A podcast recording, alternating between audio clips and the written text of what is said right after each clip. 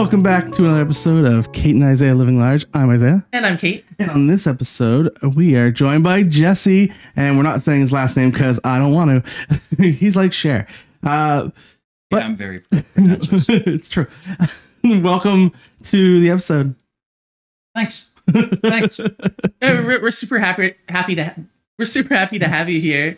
And uh, you've had an interesting journey in the last little while. But before we talk about that, is there anything going on with you, Isaiah? Um, let's see. It's Feb. This comes out February seventh. I will be my first day in Utah, so we'll see what's going on there. I'm excited to to go traveling some more. You know, we just did my travel update episode like last week, Yeah. but I'll be in Utah. What's going on with you?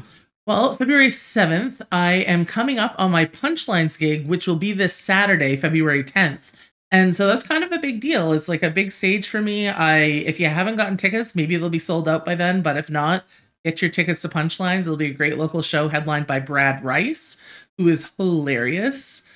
Um and I'm also going to be there. Um and we're coming off our big foray into the media. I don't know if you caught us last month on CBC and on Global News. It was pretty exciting times. I know, right? we are we are going to be famous. We're recognizable in the street now. but let's get into talking about Jesse. Jesse, why don't you introduce yourself? Ta- tell us a little bit about yourself. Oh well, I like shirts that are this color. That's why I wear them. Hey, Uh, for those of you on, I was gonna get a haircut for this appearance too, but there's no point in lying to the people and pretending that I care what it looks like. So, uh, yeah, no, that's about it. Blue shirts and no haircut. For those of you who are listening and not watching, it's a blue shirt. Oh yeah, Specifically, a pool liner blue shirt, I believe you refer to it as. yeah. Well, it's one of those shirts that makes you think water is blue when obviously water is clear, but it is what it is. And now, Jesse, you moved here from Ontario a couple of years ago. How many? And uh, you started working at our favorite place, Big Tide. I did. And uh, and that's how Isaiah and I met. Of course, it's our origin story for most of our friendships. In fact, It's true. um, and first of all, what were your impressions of New Brunswick so far in the last couple of years? Well, uh, I was originally planning to move to Nova Scotia, but at the time they still had the uh, the travel passports that you had to do to get into each Atlantic province, and the border was going to be open between New Brunswick and Nova Scotia. I think July 28th, and I was going on vacation July 31st, and so I didn't want to have anything happen where that border was extended for two weeks, and so then I would have had to do a bunch of different passports. So I just said I'm going to New Brunswick. Did a little bit of research, found that Moncton was hub city. I was like, oh, that place sounds pretty cool. So I planned to go there. Got to Moncton, got bored. Sorry, Moncton. Either it just wasn't for me or I didn't see what was exciting. And so I continued my trip into uh, Alma and Shepody Bay, came through the uh, Fundy National Park, and coming over the Harbor Bridge and seeing the whole uptown area would just really blew me away. I hadn't seen anything like that moving here from Ontario, which is just concrete and highways and trees. And people from Ontario might disagree, but when you move furniture for four years in the entire province, that's pretty well what you see. so uh, Saint John was really cool, and then I visited every bar I think in a couple days, and Big Tide was the coolest one in my opinion. Ours Uh, too. So I I spoke to Chris and he said he might need help in September if I wanted to let him know when I was back. I let him know. He hired me and we're two and a half years there now. So So you mentioned that when you were in Ontario, you were moving furniture all the time. So generally, and to to describe for people who are just listening, you're a fit guy. You're a guy who's uh, uh, parlayed into the workout scene off and on through the years. Why don't you tell us a little bit about your workout journey in the last decade or so? Dang. Well, the workout journey for the last decade. So the first eight years was moving furniture and eating as much Burger King and convenience store food as possible because a lot of people move to rural areas that, you know, if you don't pack a lunch, well, good luck. You know, unless you go and kill that squirrel you just saw right there, there's not many food options, especially when you're on the 401 all the time. So it was a lot of Burger King. I mean, I was moving furniture and I was strong. I was also about 230. I think at my peak I was 239, but we were moving pianos, we were moving filing cabinets that the doctors and dentists didn't feel like emptying, so they were, you know, full of files. We moving Oh. multiple pianos a day sometimes because we were much cheaper than real piano movers. So uh, really just consuming as much as possible and moving as much as possible and not working out at all until I got here Okay. in the last two years. Um, doing a lot of research, but not putting any of it into practice because I tend to get overwhelmed.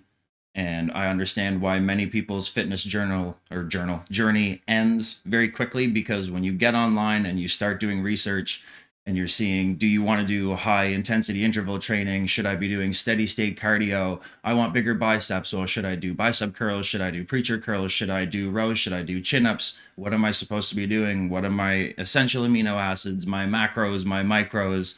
What it's just there's so much information and there's so many people giving you different information that it, if you try to put it into practice right away, you're going to get overwhelmed, you're going to get demotivated, and then you give up, is what I did with many personal projects in my life. Yeah. So this time I said, forget it. I'm going to do all the research first and then continue doing research once I have enough that I'm comfortable putting it. Yeah, I, I definitely want to get back to that in a second, but I want to ask you before we get to that. Um, over COVID, did you feel like I know a lot of people gained weight throughout COVID because of eating habits and not doing as much? What about you? Did you find the same thing? Nothing changed for me because moving furniture was, well, I wasn't moving furniture at the time. I was doing house moves. And we all, I think, know what happened to the housing market during COVID. So I was like a super ultra essential service. There was absolutely no chance of us being shut down. And the restaurants that we went to weren't shut down. So nothing changed for me for COVID at all, except, you know, wiping less because of a toilet paper shortage. But washing your hands more, I hope. Oh, for sure. Yeah. Well, obviously, because no toilet paper, so got to use something. I took a turn. well then, Um, and then and then the move to New Brunswick, you weren't moving furniture anymore. Uh, although you do have a physical job, it's not nearly as physical as moving furniture. Did you find a change there? I lost a bit of weight before I moved here, so I was 230 in Ontario, and when I got here, I was about 217. Uh, but working at a bar and discovering that I could get after dra- after shift drinks at cost, thanks to the generosity of Chris, uh, it was really hard not to drink three, four, five, six mugs after work, and with the amount of restaurants that were open past 11 midnight one, so um, I did end up getting at least 10 to 15 pounds heavier over a bit because I would get drunk and then go eat a plate of nachos and then when I got home order pizza if the pizza was still open. So Yeah, I, I have a distinct memory actually of you uh deciding you were going to start something and then ordering a quesadilla one night and just devouring it in under three minutes and then the next day i was like man you went to town on that quesadilla and you were like damn it i ordered a quesadilla and i ate it? I was like no. Oh yeah, yeah. Yeah. many many there was one time where i remember i was talking to you at big tide. It was 6 p.m and then it was 1 a.m and i was lying in my bed and beside me unfortunately wasn't caitlin. It was a bag of tim hortons that had three roast beef sandwiches in it. So not only did i get so drunk that i didn't remember what i did what i did was i went to tim hortons and ordered four roast beef sandwiches ate one and the other three were in the bag beside me in bed when i woke up that sounds like an interesting night. so you know, and you know, we kind of we laugh and joke about these things when we hang out because you know it's like, oh, I uh, got drunk and I ordered a whole pizza that I devoured myself or whatever, and I didn't remember until I saw the pizza box the next day. And we've had many conversations about that. Like I think I've sent you texts on my doorstep going.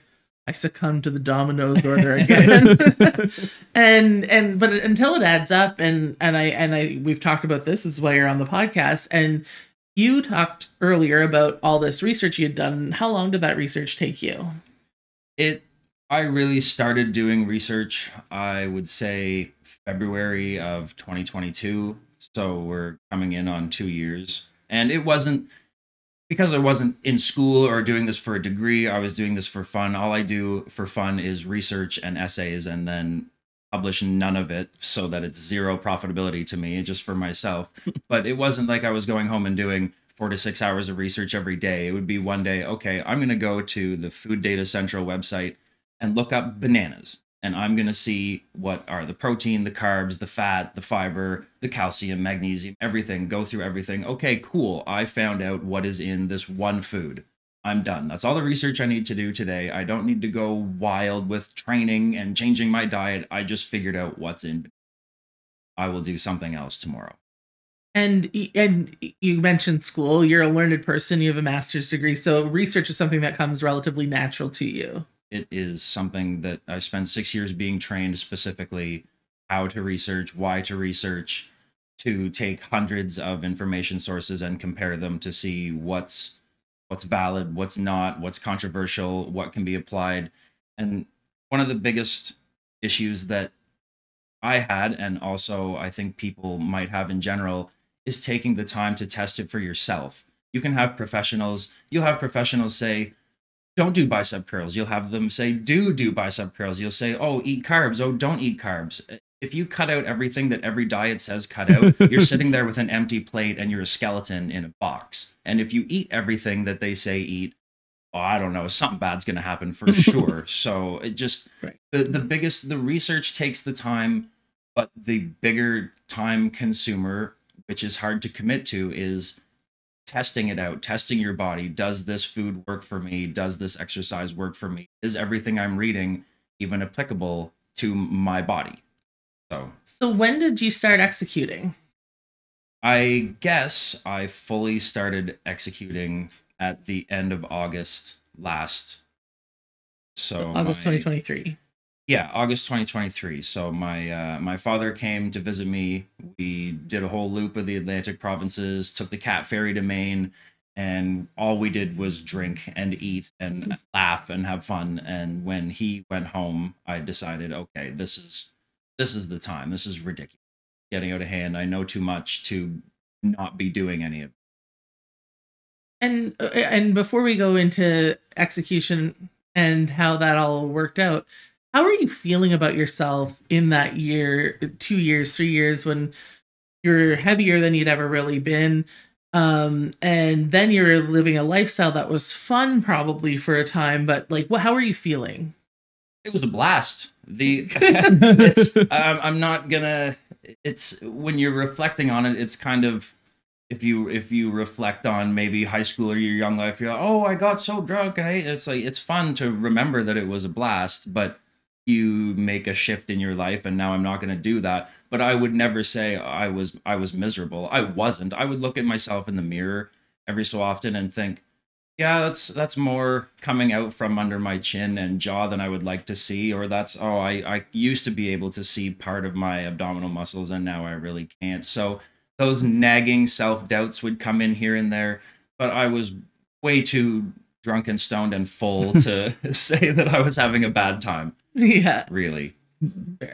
When you were you say that like you, what actually came to making you make the change was uh, your father doing the uh, the travel and stuff.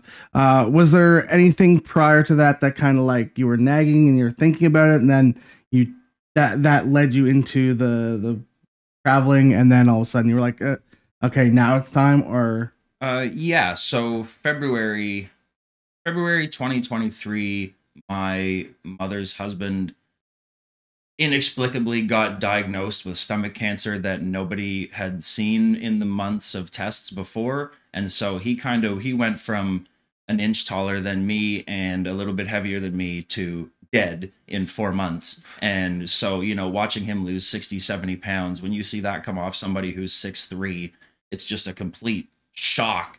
And then the next month uh, my grandmother died who i was extremely close with. I lived with her actually she broke her hip 2019 so i moved in with her and when i was about to move out covid happened so i ended up living with her for two months or two years sorry and my grandmother would smoke a carton of cigarettes inside every week and she would drink a 40 of brandy saint remy cognac every three to four days. She was just an absolute beast. I have no idea how she lived to 83 she could drink and smoke everybody in this city under the bus, under the table, and then just still wake up the next day and hope for Columbo that night. but then she did succumb to it, obviously. And so that was, yeah, watching her drink and smoke herself to death and then going home. And it was a little harder to have a pint and to smoke a cigarette or to, you know, smoke weed and be like, oh, okay, yeah, that's right. My grandma just died from this. So maybe, maybe I shouldn't be doing That's that's eye opening. So February, you hit the ground running. Tell us a little bit about what you did and where it has netted out so far. yeah so the uh research continued and uh the, the first thing i did was cut out the drinking because i knew most of my overeating was from being drunk and saying yes i will eat that whole pizza myself and there, there was a time where i was sober when this happened but i drove to papa john's on the west side and ordered two pizzas and this is when i was living at falls view terrace at the corner of douglas Yeah. and chesley between papa john's and my apartment, I ate one of the pizzas because I hit every red light and the pizza smelled delicious. So it was like, okay, well, I'm eating. Like I'm sitting Yeah. at this intersection for three minutes, I'm eating. And that gets obviously compounded when you're drunk and when there's a pizza place open near you. Because I live uptown, everything's within walking distance. You know, Right. you have to be, you do have to get pretty heavy to not be able to walk. So I figured I had some. Uh, so cutting drinking out was the was the big first step when you're when you're conscious of all your activity it's it's easier to assess it from a state of mind that you might not normally have all your capabilities Yeah, and I mean the sugars in uh, alcohol too are definitely a compounding thing as well. the carbs alone yeah and then carbs going to bed on a stomach with 6 8 10 12 beers all those carbs are just immediately being converted to fat because you're not burning them off and they Right. don't stay in the body and you excrete some of them but most of it just gets put in the body for later and fat obviously serves a good role it's where you know where disease is put and where it's kind of fought and it's where stuff that the body can't deal with right now gets put away and then it's it's dealt with over time but uh yeah it, it piles up way quicker than you think Yeah, for sure. You know, it was and it, just a f- an interesting aside is when I stopped drinking as much beer as I once did, and I've talked about this before. I actually had to drastically increase the amount of water I drank because I used to consume, and because beer, while it is not the healthiest thing in the world, it is largely water. I was so thirsty that I just was not consuming the fluid that I was used to consuming, and I really had to increase the water intake through the day, which is a better choice. But it was crazy to think like that much beer was compensating for actual water. right well and even the volumes when the the, the age old thing that isn't really a thing but drink eight eight ounce glasses of water. Well that's 64 ounces. That's three 20 ounce glasses. So if you drink if you're used to drinking 10 beers a night 10 times 20 that's 200 ounces. And then you go from drinking 200 ounces of fluid to 60 right. your body's thinking this is crazy. Like you can't no, I drink I late since August I have been drinking a minimum of 4 liters of water or tea or something almost every day. I have a water filter that I fill and I know it's been 4 liters when it's empty and I drink water at work. So I it- yeah, getting back the fluid that Yeah. you were using with beer is is And so, you know, you've increased your water intake, you've reduced the alcohol. I eliminated it completely, right? For the most part? yeah. Yeah. And what about food? Uh, food for the most part was cooking at home uh, and doing so. So then, food and nutrition also becomes consumer scrutiny. Now I'm I'm comparing the price of peas and bananas at No Frills, at Costco, at Superstore, and it might be cheaper at Costco. But am I going to eat 12 bananas before they go wrong? So I'd rather spend the extra 10 cents a pound somewhere else if I know I'm going to eat them all. So with food and nutrition also becomes money. Obviously, most of us in New Brunswick are feeling some sort of pinch because everything costs a trillion dollars per nothing. Yeah. so yeah, just a combination of keeping all that research together. And uh, I did also try fasting for a bit. There were days where I would wake up and just not be hungry. And I and if I was hungry, I would just drink water. I think for me, maybe other people would find this, but I realized that food was an addiction for me. Um, one thing that people might know but not really extrapolate from is that the human body can go about a month without eating. So I've known that for a long time. You can go a few weeks without eating, but then, okay, if I can go a few weeks without eating, I could probably go a few hours without eating. Yeah. like if I'm hungry, I don't need to eat every time I'm hungry. I've just become you know, it's the same with cats, and you got a 25 pound cat, and it's like, well, it meows every time I don't feed it. Well, yeah, of course it does, because you you've trained it to get hungry and then eat every time it's hungry. You don't need to eat every time you're hungry. Have a glass of water, do something, you know, journal, write next to I don't know, do anything else but eat. You don't Yeah. need to be eating probably nearly as much as you as you are. I didn't anyway. I shouldn't be speaking for anyone else. I did Yeah. not need to be eating anywhere near as often and as much as I was eating. For sure. So you're intermittent fasting, yeah. Um, I mean that that's kind of the same thing with a lot of people. We we eat when we're bored, we eat when we're sad, we eat when we're happy, and Right. you don't necessarily need to eat all that much. You eat, when, and you eat and drink when you hang out with your friends That too. too. That's like a, a real uh, thing that Isaiah and I have talked about a lot. Like a lot of our social time is built around food and beverage. Right. And yeah, it's it's I had to train myself to be actually interesting. I realized like most of the time I would just have a few pints and then hey, you know, talking about this, talking about that, but suddenly I'm not drunk and I'm not eating. So I thought, um uh, and I'm sitting here like a lump on a log. It's like, oh, I should. Uh, okay, do I have a personality, or was all my personality just eating and drinking and then Yeah. saying whatever I thought of when I was drunk and full?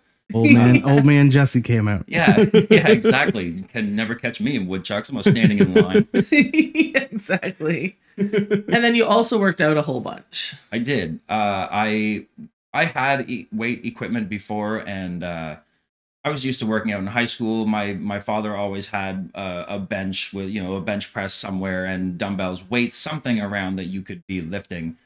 Uh, so that's always been part of my life, and so I did start investing because all the money that was piling up from not eating and drinking, I thought, okay, this could be further invested. So I did buy more weights. I invested in my home gym.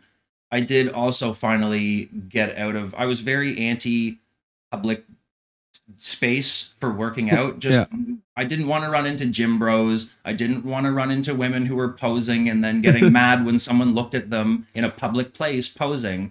So I just invested in stuff where I could stay home and do this myself. But I did finally take the Nestea plunge and get an aquatic center membership and it's a great place. Yeah. I love using the pool. I love using the weights. It's not as full as you would expect seeing seeing the gym culture online, right? It's it's not like it's packed. It's like, oh, these are regular people trying to do what I want to do. So Yeah. this place isn't actually that bad. Oh, everyone's wiping the equipment down. Good, because I was a germaphobe. So this is this is great. This place is nice. Uh, before we uh, kind of wrap up here, um, for your dieting and things that you're doing right now, do you feel it is a sustainable thing for you? It is. I have reached a sustainability that will last, which is redundant because that's what sustainability is. But I find I find what I eat and what I drink now, I do like eating, and that's another issue is people bringing in supplements and shakes and oh, I have to eat this or I have to do this. I don't feel like I have to do anything. Everything I'm doing, I want to do. The shakes and the protein powders I eat are delicious. I'm also not very um I'll eat and drink a lot more stuff without complaining about it than other people. like, oh, I don't really like the taste of that. Like, okay, well, too bad. Like, you bought it, eat it. Or you bought it, drink it. And so everything I've been doing, there's no, and I do still go to McDonald's. I'll go to Burger King. I had Pizza Hut or Pizza Pizza twice last week because I they came out with strombolis, and I was like, okay, I'm trying these, and they're delicious, so I'm Yeah. trying them again yeah. but it's if you find yourself cutting stuff and it's bothering you then something's not right and Right. you need to do more research maybe speak to other people because you should you should never feel crappy about about what you're doing with your body Yeah, that's kind of what part of our, our motto, you know, eat, live, move. You, you still got to live, right? If you're not doing things that you enjoy, then you're not really living, are you? right well and now i i can go out with friends to the bar and i don't feel like oh i should have a beer or i'll be uninteresting it's okay well i've developed a system sustainability on not only food and Right. nutrition and exercise but mental capability and just exploring the world through a sober lens basically Right. Um, and final question before we wrap this up is tell us about your success. You've had some success. What the success I've had is at the end of August, I was 226 pounds and I could bench press 240, but I was also huge. I don't know what I bench press now because it doesn't matter. I'm training to run the Fundy footpath in one go. That's a 64 kilometer run. I want to do it in maybe 12 to 14 hours, and my bench press doesn't matter. So the the biggest success I've had is not getting overwhelmed. There's so much information. Uh, just just take it's it's so cliche, but take it a day at a time. Research Yeah. one thing and then tell yourself, perfect, I did it. Tomorrow you got lots of time. You got all sorts. The, like the irony is, I was getting overwhelmed thinking of coming on this podcast. Do I talk about recovery? What'll what'll I end up talking about? It's like these are your friends. You're going to see them again. you might even be on the podcast again. You will have lots of time to talk about everything that you're not going to get to talk about. So Yeah. go hang out with your friends, have a good time, make sure you're being healthy, and it's all good. and it is all good. is. Uh, well, I think that is an episode. Uh, thanks for uh, being on, Jesse. We appreciate it. No problem. I didn't answer your question. I was 226 and now I'm 180. So I lost, No, you answered the I, I lost, question. You I lost answered 50 question. pounds. That was the success. that's- no, no, no. Yeah. But the success is exactly no. I think you answered the question appropriately. The success is exactly what you just said. Yeah.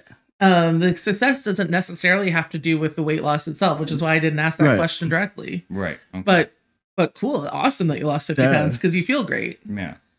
But uh, with that, uh, do you have anything you wish to plug there, Jesse, before we wrap up?